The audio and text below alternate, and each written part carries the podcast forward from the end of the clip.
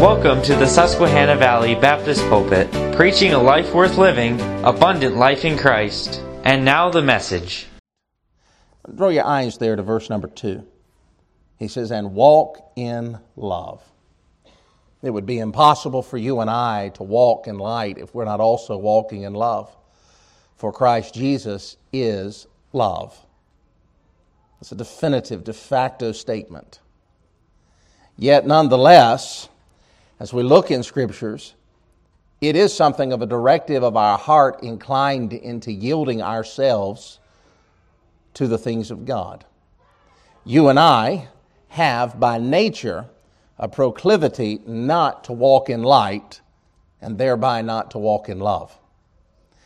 In fact, last week when we looked at this in verse number five, or rather chapter number five, and, and these verses, these two or three verses that we looked at last week, the theme was this why do we walk in the light? What is that motive that causes us to walk in the light?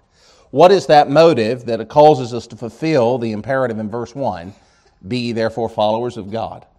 And you remember we wrote in our Bibles, if you did, and you circled the follower, and I draw a line because I like lines, and it says, What does follower mean? I'm to be an imitator.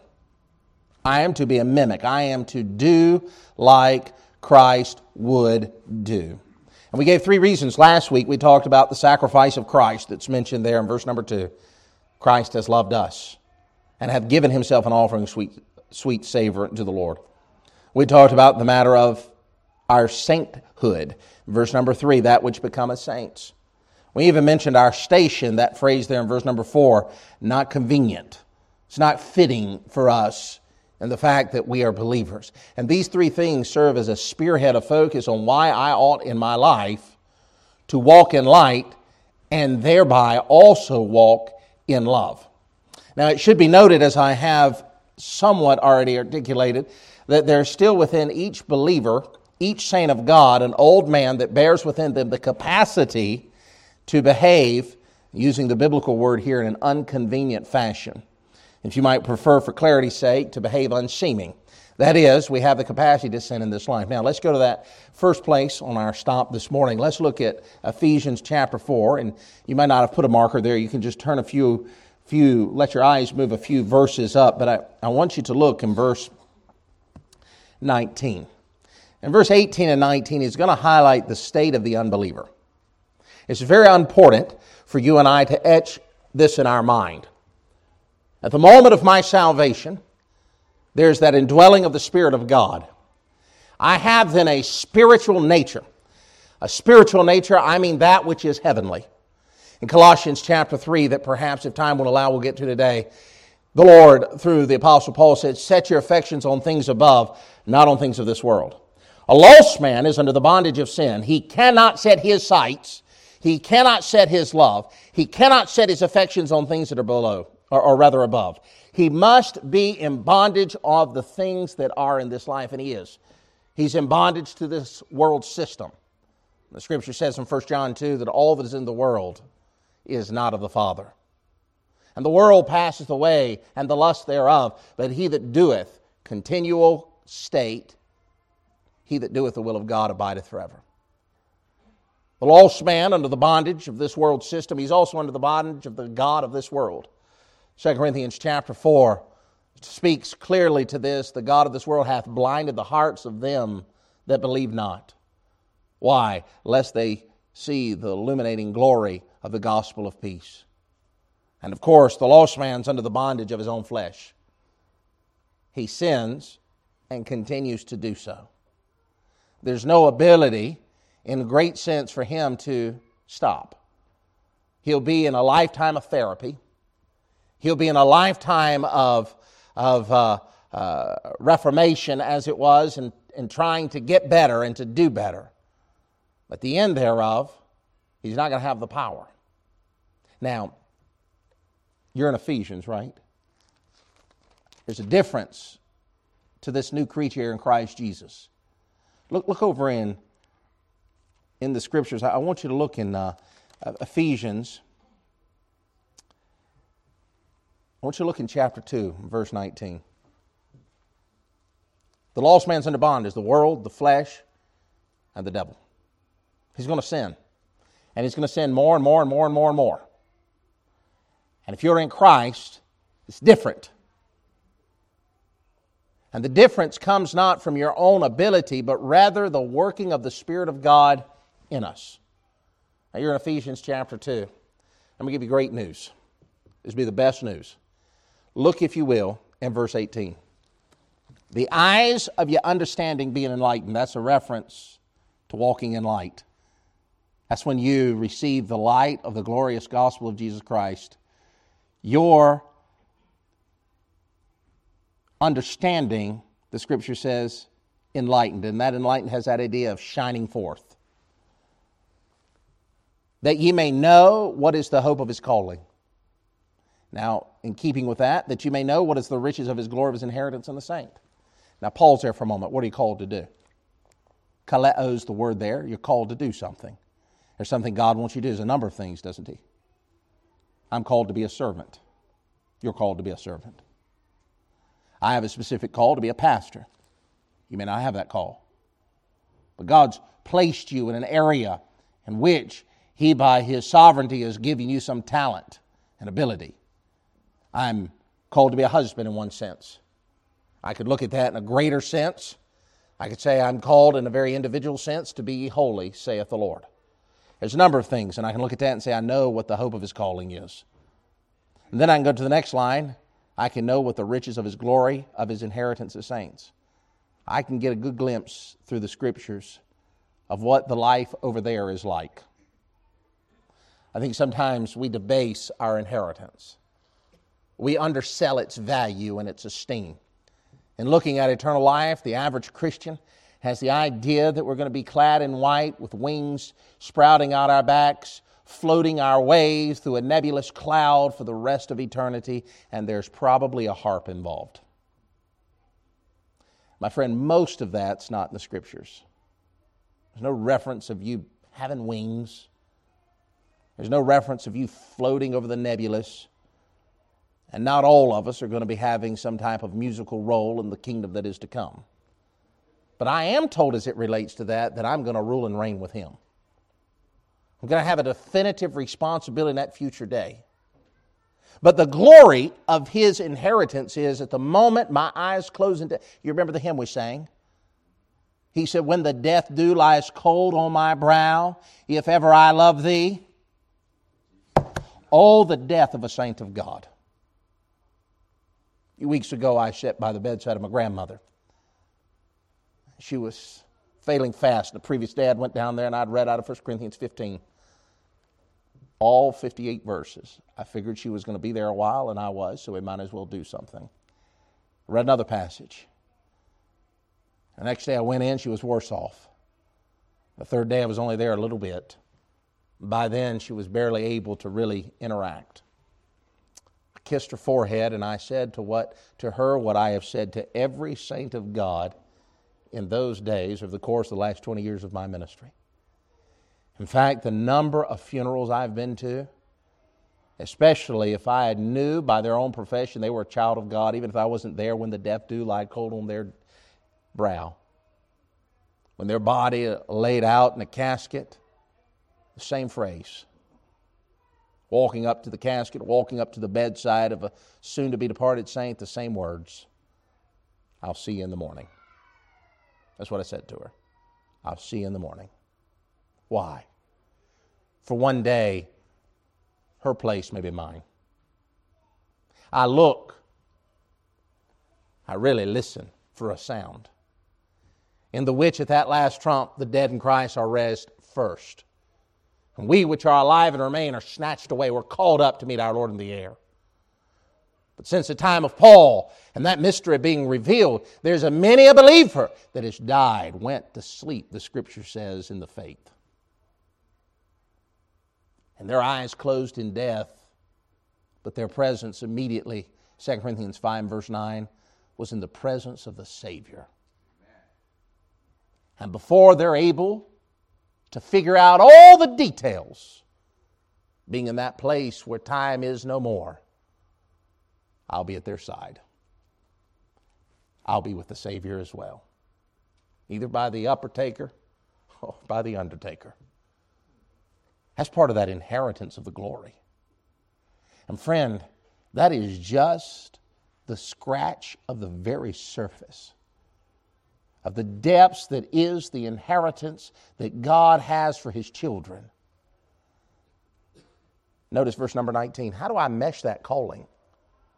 I mean, if I've got a calling to be holy, and God's got an inheritance for me, yet in my flesh there dwelleth no good things, then I am a descendant of Adam, and I sin, and I have that old nature. How do I break the habits of sin in my life? How do I overcome those sins that do so easily beset us? Hebrews chapter 12, verses 1 and 3. Notice verse 19. It's, if you mark in your Bible or highlight in your Bible or you use a colored pencil, I don't know, put a neon sign by this verse. One that blinks, but make sure it's LED. You know, you don't have a choice to have anything else. Anyway, notice verse 19. And what is the, what's that word? I love this. Do you really need the word exceeding if you have greatness? I mean, pause for a moment. Think with me. I mean, the greatness, if something's great, then it's better than anything I have. So, in reference, we could say, What is the greatness of his power? And that would be accurately stated. It's a great power that he has. But through inspiration, God put another word there and it's well worth your time to consider. And that word is exceeding greatness. More than is necessary. No, no, no. More than could ever be possibly necessary. No. Exceedingly beyond the capacity of anything that a human mind could possibly contrive as being needed. That's the essence the exceeding greatness. Now, know what he's given to you exceedingly great the greatness of his power to usward. Word power, it has, it's 12 times in the New Testament, it's dunamis, it's, it's explosive power, it's mountain moving power, it's more ability than you'll ever need to accomplish the calling that he has on your life. But he didn't stop there. He's going to use actually four words, different words that give an aspect of the whole of, of the strength that is in him. As I say later, he's given the power to us who believe according to the working. That's a powerful power word there. That working has the idea of energizing, transforming of the emotions and heart. What's he saying? Called to live holy, God's given you the power, dunamis, to overcome any bondage in this life. You're called to be holy. God is working through you. He energizes the spirit of your man. What are you saying, preacher? He can give you the want to. At things in the Christian life, I look at say, man, I don't, I don't want to do that.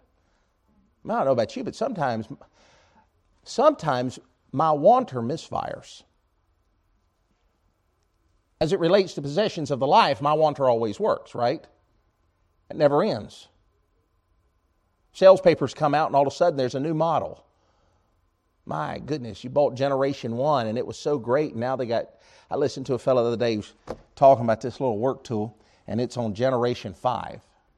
And his little YouTube video was why I went out and bought Generation 5 and was not satisfied with Generation 3, 2, and 1. I was like, wow, dude. They both, all of them did the same job. Yeah, but Generation 5, this hose tucks in here. What else does it do? That's it. I mean, my soul, ah, it's God that energizes. He give your spirit the want to.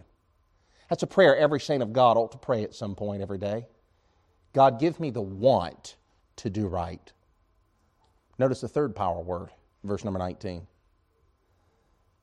Of his might. That word what might, it has the idea of his ability. Power, force. That's the idea of that word power. Working, that's energy, accomplishment. Might is a broadcast of his actual ability. He is mighty. How mighty is he? More mighty than this world can comprehend. He's going to use a fourth power word power. That word power there, kratos, it has the idea of it's his dominion. What is he saying? You're part of the kingdom of God. And as a child of God, he's given you every bit of power you need to live holy in this life. In fact, he's not just giving you enough power, he's giving you exceeding greatness beyond the capacity that you'll ever need to accomplish his goal. If I get to, or when I get to the presence of God in that great Bema seat judgment, and I stand before God and I give an account of all of these things in life, 1 Corinthians chapter 3 is clear on this. He said, Every man taketh how he buildeth upon the foundation, and no foundation can any man lay than that which is laid, which is Christ Jesus. And I've got my life work, my house built. And I will be inspected as though by fire. And I'd be remiss if I did not confess to you that there's going to be some wood, hay, and stubble come out my house. One thing's for certain, I won't be able to stand in that day and say, you know what? God didn't provide everything I needed. He's provided abundantly, exceeding great. That's the reality of where we stand. Now, look over in chapter 4. Let me show you that difference. You're in verse number 18. That's two types of individuals the believer and the unbeliever. You get to verse number, you know, in fact, look at verse 17. It'll bring great clarity to it. This I say, therefore, and testify in the Lord, that henceforth walk not as other Gentiles. You circle that word Gentile. Sometimes in your New Testament, Gentiles talking about not of ascendancy of Abraham. But Often in the New Testament, the word Gentile is standing as a stark position of one that is not in Christ. And that's what he's talking about. He says, as other Gentiles. What is he saying? Ephesians were full of Gentiles. Bunch of barbaric pagans. Great is Diana of the Ephesians. Great, they were rioting. It's what Gentiles do. We riot. We have riotous living, riotous worship. Pagans. And he said, You Gentiles, by nationality, you were not born a Jew as I. Course, I'm brought nigh by the blood of Jesus Christ. That's chapter 3. I'm no longer a stranger, but I'm a citizen. That's chapter 3. But he compares and contrasts. He said, Don't be as other Gentiles. What do they do? And he, he's really going to give you a, a four or five fold description of the way an unbeliever lives. Let's look at this quickly he says, number one, they walk in the vanity of their mind. Literally, the idea here is they have futility of thought. They don't think anything about God. They don't really think about the truths of scriptures. They may talk about a God. Listen, talking about a God is not the same thing as talking about the God of the Bible. Folks sometimes talk, well, I'm spiritual. I'm not necessarily a Christian. Well, that would be descriptive of the New Testament vanity of the mind. There's many an unbeliever that says, I'm spiritual, you know. I, I, I like to study religions. Well, good, because there's thousands of them for you to study. There's much for you to give your mind to, but the end result of the unbeliever, it's just vain thoughts. He mentions a second description in verse 18. Their understanding darkened. That understanding is the idea of their imagination, of their thoughts, of their considerations. Again, that futility that exists. He mentions a full second description here. They're alienated from the life of God. You know what an alien is, don't you? Used to be in our society that if you wanted to vote in an election, you had to be an American citizen. That's what used to work. I, I know things are given to change. That's how it used to work. And If someone said, well, why can't I vote in this society? We'd say, because you're not a nationalized American. You're not a citizen. Citizenship means something. By the way, it still means something the world over. Um, there's countries around the world. By the way, this isn't America. You realize you don't have to be an American citizen to buy a piece of land here in the U.S.? That's truth. There's a lot of countries in this world that if you're not a citizen of that country, you can't buy land in that country. That's, that's a true statement. There are entitlements that comes by virtue of you being a citizen. In reference to that, the unbeliever is alienated. They're separated. There's a partition that exists. And this alienation is directly focused about the life of God. They're not concerned about the life and purpose that God would have them lead. Look at the third description in verse number 19. I, I won't deal with the blindness of the heart, but man, that's wonderful. It's callousness. They're past feeling in one sense. He's going to say it again in verse 19. A third description of the unbeliever is there's a level of moral insensitivity, past feeling. What does that mean? They have not decided in their relationship and in their activities to have any temperance in regards to what God wants in their life. They react by how they feel, what they think, and what they see. And at the end of the day, there's a level of insensitivity because, after all, what's most important to me as an unbeliever is what I want and what I should have. He's going to give him a fourth one. Verse number 19. They'll work all uncleanliness. And note this phrase with greediness. Ultimately, their behavior is depraved. And let me just touch on that word greediness there. A fifth characteristic desire abounds. That's the mark of an unbeliever. Now, I realize that's a general position. Now, I want you to look in chapter 5, or rather, chapter 4, and I want you to drop your eyes down a few more verses. That's the unbeliever. Notice the believer. Verse 20, our transitional thought. But ye have what? Not. If you write in your Bible, circle that word not. God never taught you those things. God didn't teach you covetousness. He taught you it was wrong. God did not teach you moral depravity. He taught you moral holiness. God did not teach you morally insensitivity. God taught you to be aware. God did not teach you the idea of being separated, alienated from the life of God. He wants you to be a partaker of His sufferings. God did not teach you to have a blind heart, mind, and soul. No, He wants you to be shining about with light, even in a perverse and dark generation. Philippians chapter 2 and verse 15. You have not so learned of Christ. Now, notice verse number 21. If so be that you have heard him and been taught by him as the truth is in Jesus. If you've, if you've come to the saving knowledge of Jesus Christ, verse number 22, put off concerning the former conversation the old man which is corrupt. It's broken, bad, reprobate. Put it off. Put on the new man. Whoops, I missed a verse here. Verse number 23. And be renewed. If you mark in your Bible, circle that word renewed. I'm going to give you a synonym renovated. Not a lot of homes this time of year have spring cleaning.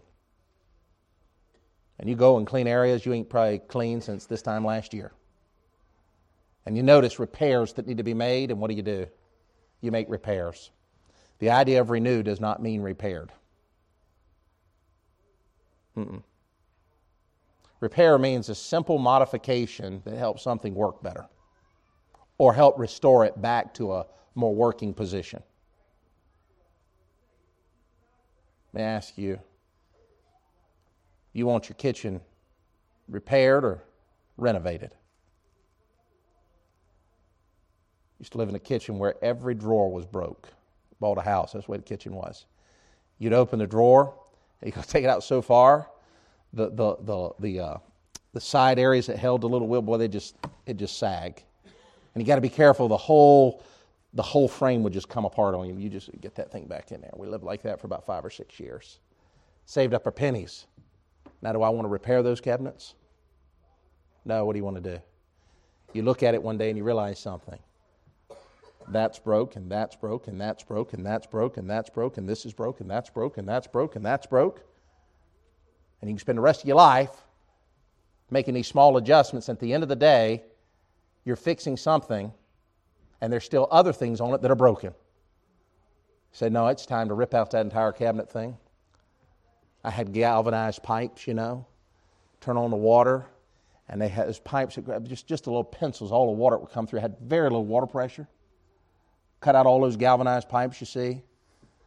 Had a fluorescent light in the kitchen, and it would work on even days. It's broken. Had a suspended ceiling because above that suspended ceiling, the horsehair and plaster, plaster had cracked and, and would just drop down in. You know, once a week you get up there with a little glue and you just put the plaster back. That's a repair. It came in that we ripped it all out.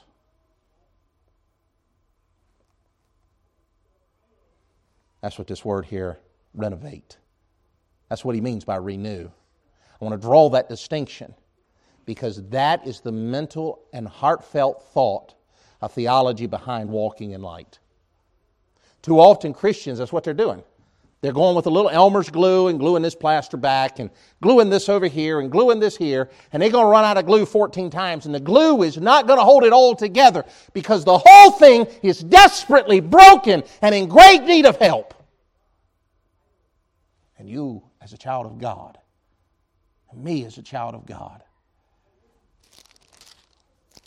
God says, and what is that exceeding greatness of his power? To usward who believe according to the working of his mighty power. Now listen. How would you feel? What would you think if you came over to my old plaster leaky kitchen? And you looked at Valerie and said, Where's the preacher at? He's gluing the plaster back. And you went out to the back shed, and in there stood sheets and sheets of drywall.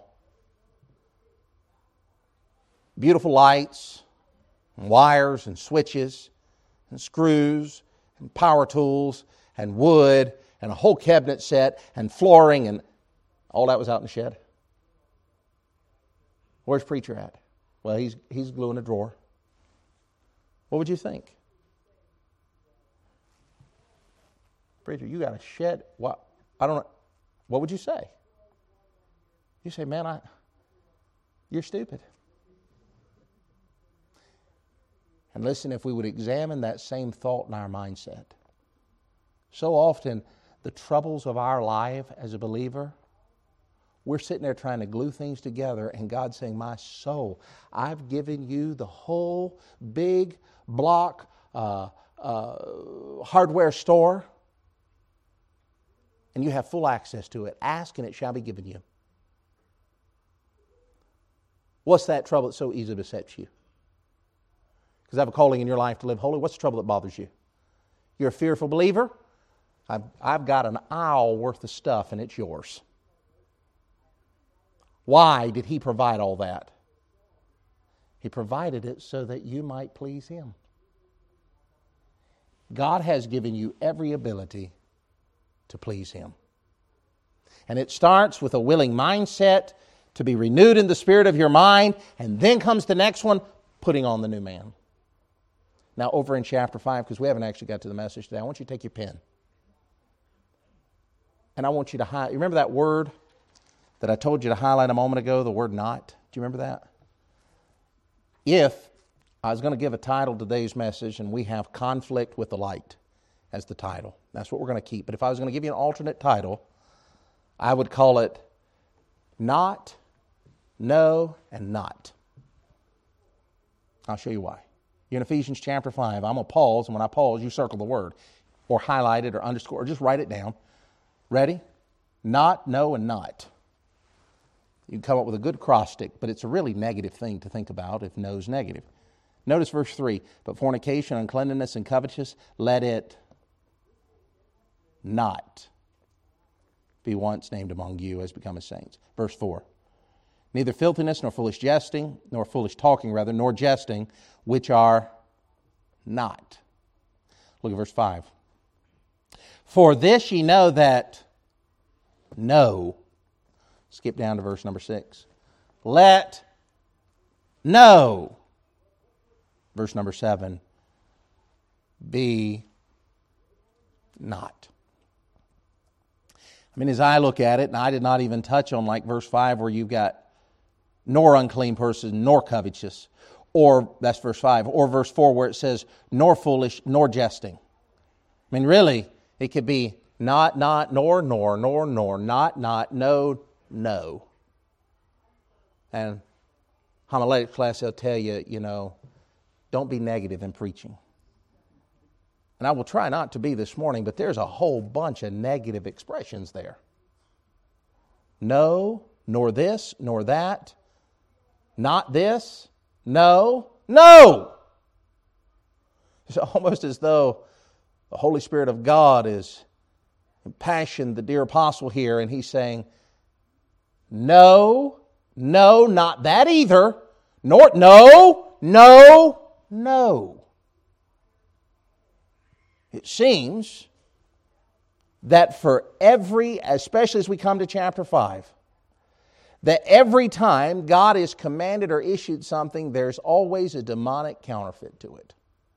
Part of walking in the light is walking in love. Notice verse number two. And yet, man has a unique feeling about what love is and how it's expressed. In chapter 5, part of walking the light is having uh, an occupation with the love of Christ and thereby being a follower. Yet there is a worldly, fleshly, and demonic influence on what true love is. So, with that in mind, let's look at some of these no's and nots that come to the forefront that are contrary to one that is walking in the light. In fact, as you look at this, someone that engages in their life consistently carried about with these activities is going to have a hard time expressing the fruit of the Spirit in their life. And so much that they may not even be a believer at all. Look in the scriptures in verse number three. Walk in love, be followers of Christ. There's great reasons. We spoke of that last week three things that ought not to be named among saints. Notice verse number three. Number one is fornication. Number two, all, what's our word? Uncleanliness. And then, or covetous.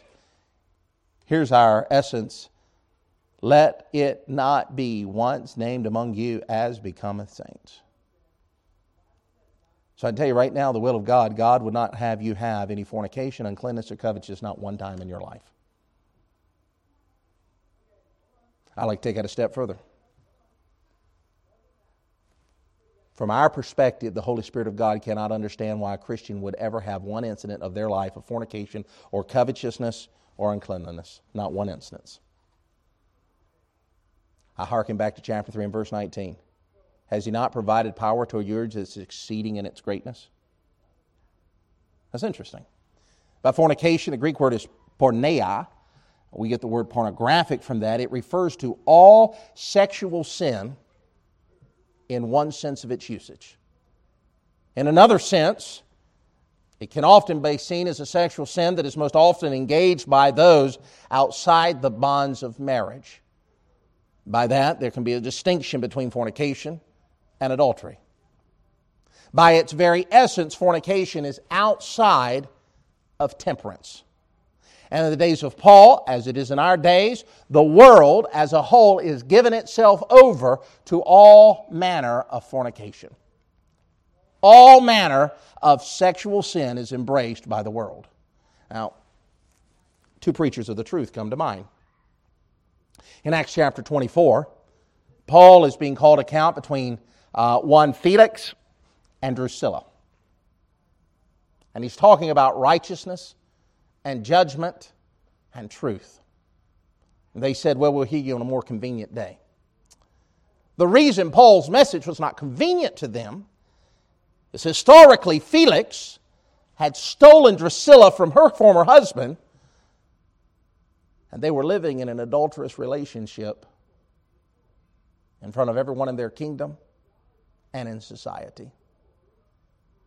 And here comes Apostle Paul preaching against their lifestyle. But another one I would mention to you is in Matthew chapter 14. John the Baptist. He's a preacher of righteousness, the scripture mentions. And in John chapter 14, he's arrested. And the reason he's arrested, the scripture says in the 14th chapter, right about the third verse, it says that Herod arrested him for Herodias' sake. That's an interesting thought.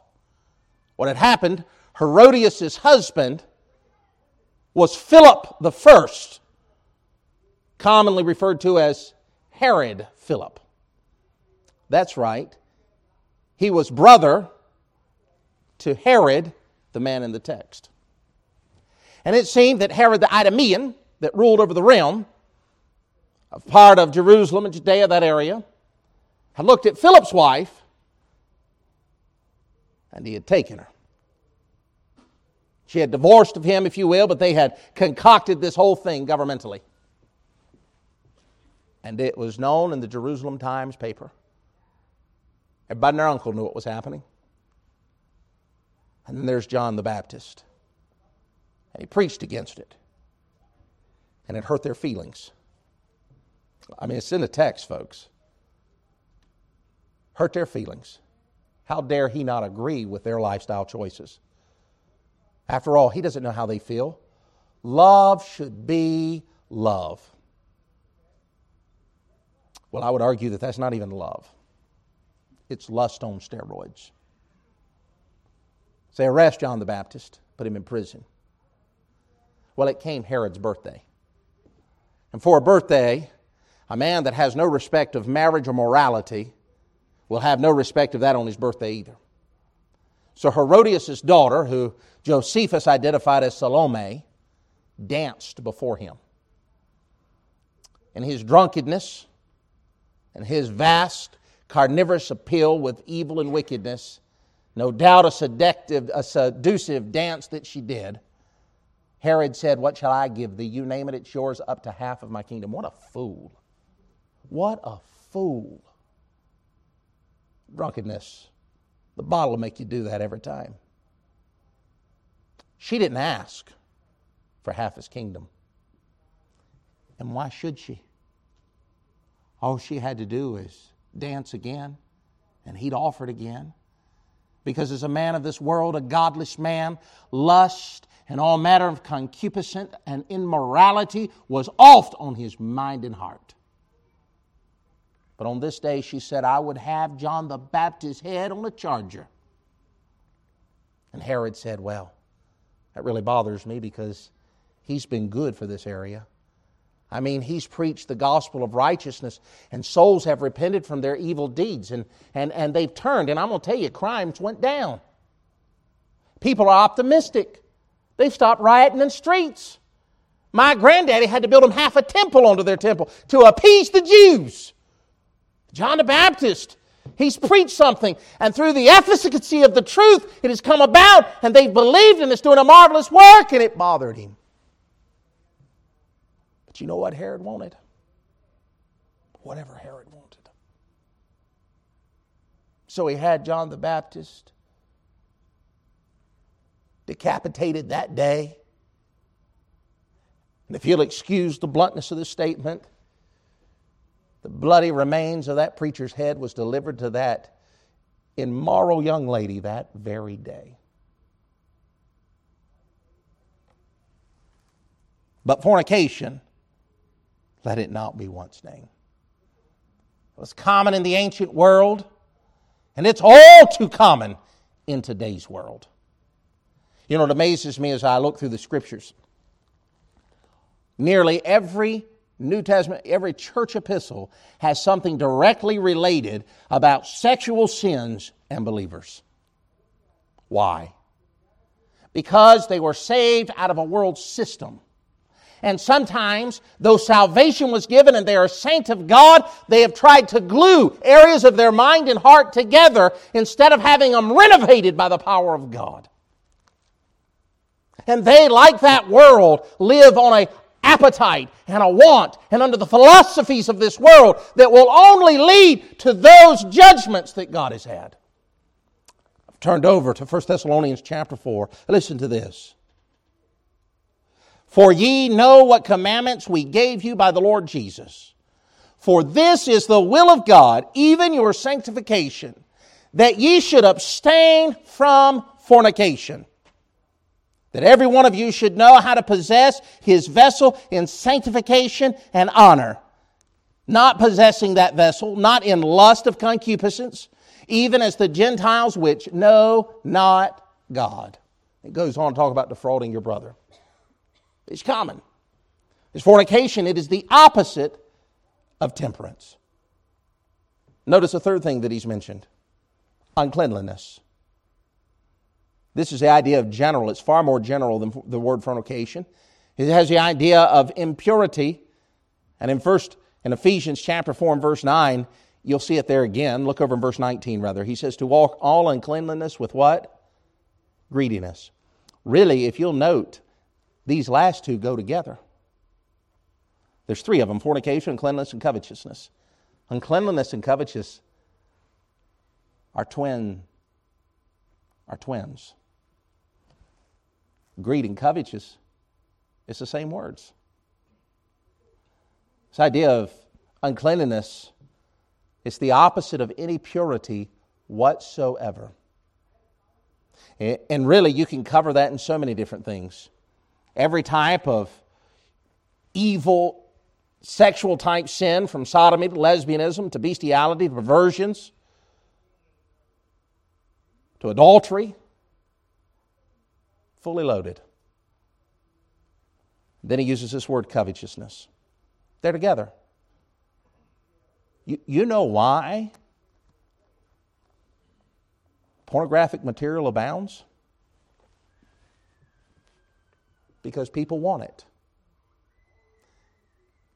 And the more they want, the more they're given. And the more they're given, the more they want. I think what people fail to realize against these particular type sins is the drastic damage that they do to the individual. You know, there are some in this world that can look at certain sins and talk about how bad they are. Be that like smoking or drinking or gluttony or anything like that. They look at it and say, oh, you ought not do that. This can happen, that can happen. This. Do you realize the scriptures. This type sin, sexual sins, is one of the only sins that God says he, the man not only sins against God, but he sins against his own body. It's one of the only sins in that regard. It'll destroy the mind, it'll destroy the marriage, it'll destroy the, uh, the expectations of life. In fact, just yesterday, I came upon an article in a health journal.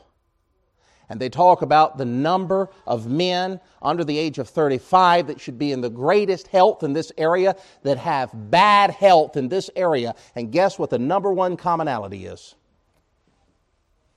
Illicit material. Number one. Not all their smoking, not their marijuana, not their alcohol, engagement and pornographic material.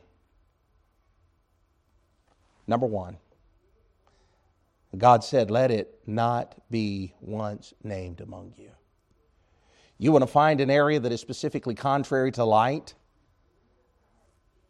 It's these type sins. At the very root of these sins is self love. These sins seem, from one sense, to be something of beauty from the beholder of one that's engaging into it. It's the promise of a rewarding relationship. It's the promise of an encouragement to heart. Yet for all of these, many a spouse is forsaken. Many a child is neglected. Many a home is destroyed. Many a friend is disregarded. And yet no effort is spared to fulfill the desires of the one that is lusting. And when these sins are given into, they lead to an insensitivity in the feelings and the welfare of others and began with brutality of force. Ultimately, in many cases, murder. How many people have died because of some type of romantic triangle. These type sins in a life of a believer can never be justified and should never be tolerated among an assembly of Bible believing saints. They are in its totality an outpouring and the work of the flesh. You in Galatians? Look over in Galatians. Chapter 5, I believe we were in.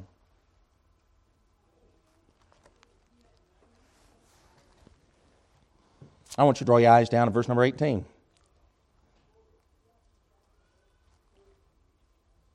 But, Galatians 5:18. But if you be led of the Spirit, ye are not under the law. Now these are the works of the flesh. This is what's common. If it says the work of the flesh, a believer can engage in these. A believer should not, but a believer can engage in these as well. The works of the Spirit, an unbeliever cannot engage in them. So the works of the flesh, this is that common to man. Now these are the works of the flesh. They're manifest, they're made apparent. What are they? Which are these? Adultery. It takes no spiritual strength from God for a marriage, for a spouse in marriage to commit adultery. No spiritual strength needed whatsoever. The opposite may be true. The opposite may be true. You want to prevent your home from there being any, any adulteries, you're going to need a spiritually minded marriage. That can be true, but the inverse is not. People often ask this. They talk about marriages breaking up among believers as much as they are by unbelievers, and they look and they throw up their hands, and I don't understand what the big problem is. Anybody that's not walking in the flesh is going to struggle with any relationship. All you're saying is that there's more Christians now that aren't walking according to the paths of the Scriptures. And when you're not walking according to the paths of the Scriptures, absolutely failure is going to happen in every relationship. He goes on. What's our second one? What is it? Fornication. And uh, what's the third one? Uncleanliness. What he's saying? These are common to man. No God fearing man had to do anything but walk in the flesh to accomplish these three. He goes on, he mentions them. Lasciviousness, that has the idea of a license to do whatever your heart wants to do. idolatry, witchcraft, hatred, variance, emulations, wrath, strife, seditions, heresies, envyings, murder, drunkenness, revelings, and such of the like. Notice this phrase because it punch, it punches a lot. He says, of the which I tell you before, as I have also told you in time past, that they which do such things probably aren't saved. What's the text say? shall not inherit the kingdom of God. He's saying here, if, you if you can live in this type of lifestyle, if you can live in this kind of lifestyle and it doesn't bother you and you can go on about life and you can engage in pornographic material and you can do this and you can let your mind wander about this evil and this uncleanliness, if you can do all of that and God's not dealing with you or hasn't half killed you yet, you're not saved. That's what the Apostle Paul says. Say, well, I prayed something. I went to church when I was little. He's not talking about that. He's not saying you lost something. He said you never had something you thought you had. If you can live a wicked and perverse lifestyle, even if nobody else knows it but yourself, and you can stand there and God has not troubled your heart about it, shall not inherit the kingdom of God. Look at Ephesians chapter 5. no inheritance. He's going to speak it again. I didn't get to chapter, uh, verse number four, but let, us look at verse four quickly. He's going to add four more, three more things to it. Neither. Filthiness. Filthiness has the idea of uh, speech and action which should bring about shame, but have no shame. It's vileness. In regards to talk, it's talk that is obscene, uh, obscene and does not cause us to have any blush at all. I think we all can think of talk like that. It says down in verse number 12, for it is even a shame to speak of those things which are done of them in secret. That's what filthiness is. It's just filth, wickedness, debauchery. It's a tremendous amount of popular television programming today that is centered under filthiness. He goes on, nor foolish talking. This word foolish talking it has the idea of moronic speech. Stupid talk. It's like talk that comes from one that is drunk. Gutter talk. I'm thinking of a little, little child I knew, and their mama had told them potty mouth. It's potty mouth.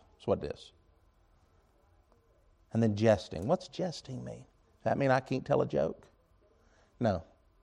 It's not the context. The context is vile speech. The idea of jesting here, it's indecency in speech. It's obscene and offensive conversation. In fact, this word jesting, it's a compound word and it means this good revolution. Trophe is the second part of that. Good revolution. It's the idea or the act of turning something that is said and done, no matter how innocently it was said or how innocently it was projected, and turning it into something which is obscene or suggestive. You might write in your margin this talk show host language. Someone that is at never lost for a sexual innuendo or their immoral wit. That's what he's talking about jesting. And of this type of speech, let it not be once named among you. This type of speech, verse 4, not convenient. But let me just give you one type of speech that is, and what is it? It's the giving of thanks. I find this interesting. This is deeply personal stuff. With regard to immorality and the mind, I mean, this is very deeply personal stuff. And yet, here it's the giving of thanks. Many a man could have saved his marriage if he gave thanks for his wife instead of allowing his mind to wander and focus on wickedness. Many a woman could have saved her own marriage. Many a young woman or many a young man could have saved their honor if they would have been more concerned with their life of giving thanks and with their mouth of giving thanks than they were focusing and thinking and considering all the things in life that they feel that they should have that they don't have. Verse number five. It's going to sound an awful lot like 1 Thessalonians we read, or rather the passage we read just a moment ago in Galatians. For this ye know. For this ye know. That no whoremonger, closely akin to fornication, porneos is the word, nor unclean person, same idea as uncleanliness, nor covetous man, See verse 3 for reference. It says of a covetous man, an unclean man, and a fornicator, they're idolaters. Of course they are. They want something more than they want obedience to God. That is the very essence of an idolater, is it not? Ephesians, or rather Exodus chapter 20, thou shalt have no other gods before me.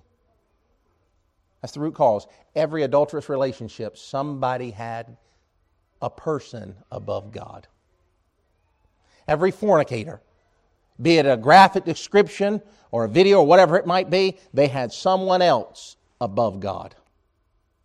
It's covetous, greedy person, they wanted this more than they wanted God and holiness. He's lumped them all three. They're bowing consistently at an altar of idolatry. We look at the ancient cultures of the past and we laugh at them for how they worship their sticks and stones. Yet in our society today, sex and gender, and specifically gender of the female origin, is the number one God beside money in our society. Worship at their feet. Worship. He says, any of these individual who is an idolater hath any inheritance in the kingdom of Christ and of God. What's he saying here? You can live this type of life and talk this way, and there's no Holy Spirit conviction in your life, there's no divine fatherly uh, correction in your life. You know what Apostle Paul's saying here for the second time?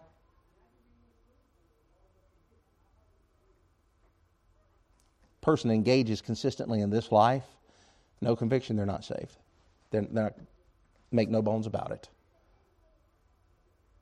Then it comes down to verse number seven no deception. Don't be cheated. In James chapter 1, he says, If any man be among you that seems to be religious and bridleth not his tongue, isn't that apropos considering he's talking about your mouth earlier?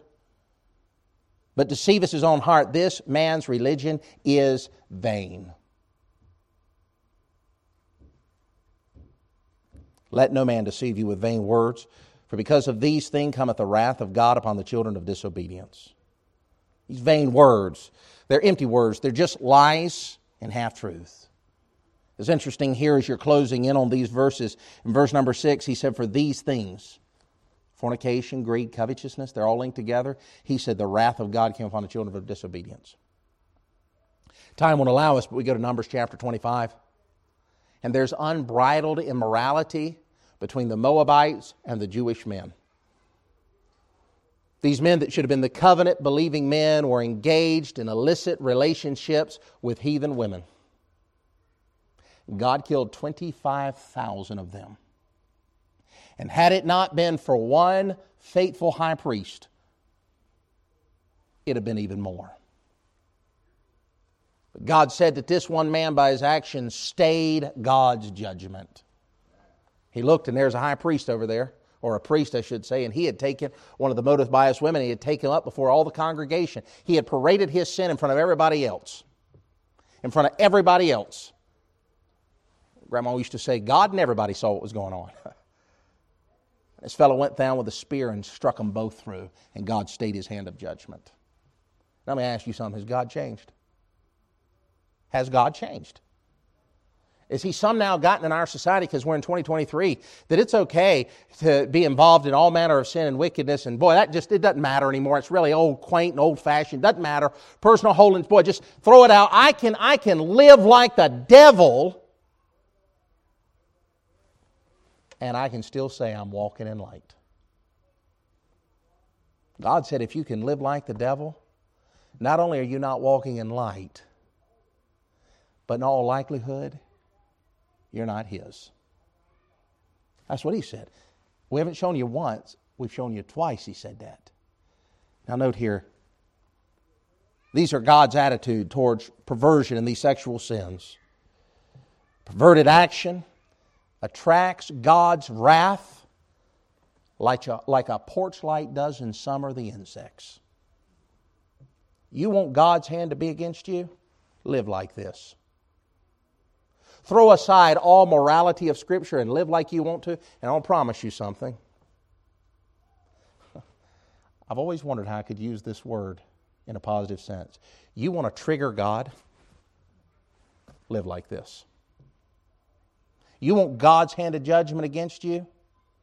Specifically, as it becomes your relationships, both physical and mental. I've been many an individual got in a horrid relationship and there was no physicality involved to it. It was just in their mind.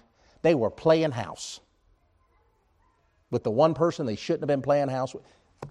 My judgment's against you. Don't be a partaker. Notice, if you will, in verse number 8. For ye were sometimes in darkness, but now are ye are the light in the Lord walk as children of light. In chapter 3, he's going to say something profound. Let me read this to you in verse 6. That the Gentiles should be fellow heirs of the same body and partakers of his promise. You know what God wants you to partake in? He wants you to live a holy, dedicated life for Him. That's your mind, that's your heart. That's your body. Time won't allow me to get to 1 Corinthians chapter 5 this morning, but it would do well to read that. Verse 11 in particular says, If any man be called a brother. Kind of a distincting mark there. He's called a brother, but he's living an unrepentant lifestyle. You know what God said about that? He said, Not only does he attract my wrath, he shouldn't even be part of the assembly. Don't even have lunch with him. Why? Because if he's my child, and he's living in a godless relationship, he set my face against him. And note this he will be receiving his just rewards. This is true. I know there are believers at times. We can think of people like Lot. We can think of Samson. There's other folks in the scriptures you can think of. I think of David. I'm not talking about a sin, I'm talking about a lifestyle. There's the distinguishing mark. Be not partakers with him. You see, if we're going to walk in light, if we're going to carry the light, we're going to keep the light, we've got to be aware of the conflict that is often had in direct, direct stead with the glorious light of Jesus Christ. Those who live lives that are characterized by these behaviors are living against the desires of God. As of such, they are under the wrath of God. And their only hope is to turn to God from idols and to be partakers of the promises that are found in Christ and in His gospel. The question becomes a question then of obedience. Not what I want to do, what shall I do? That's the essence of the heart. Let's stand to our feet. Thank you for listening. If you'd like to contact us, please write us at P.O. Box 126 541, Harrisburg, Pennsylvania 17112, and visit our website at www.svbcpa.org. Until next time,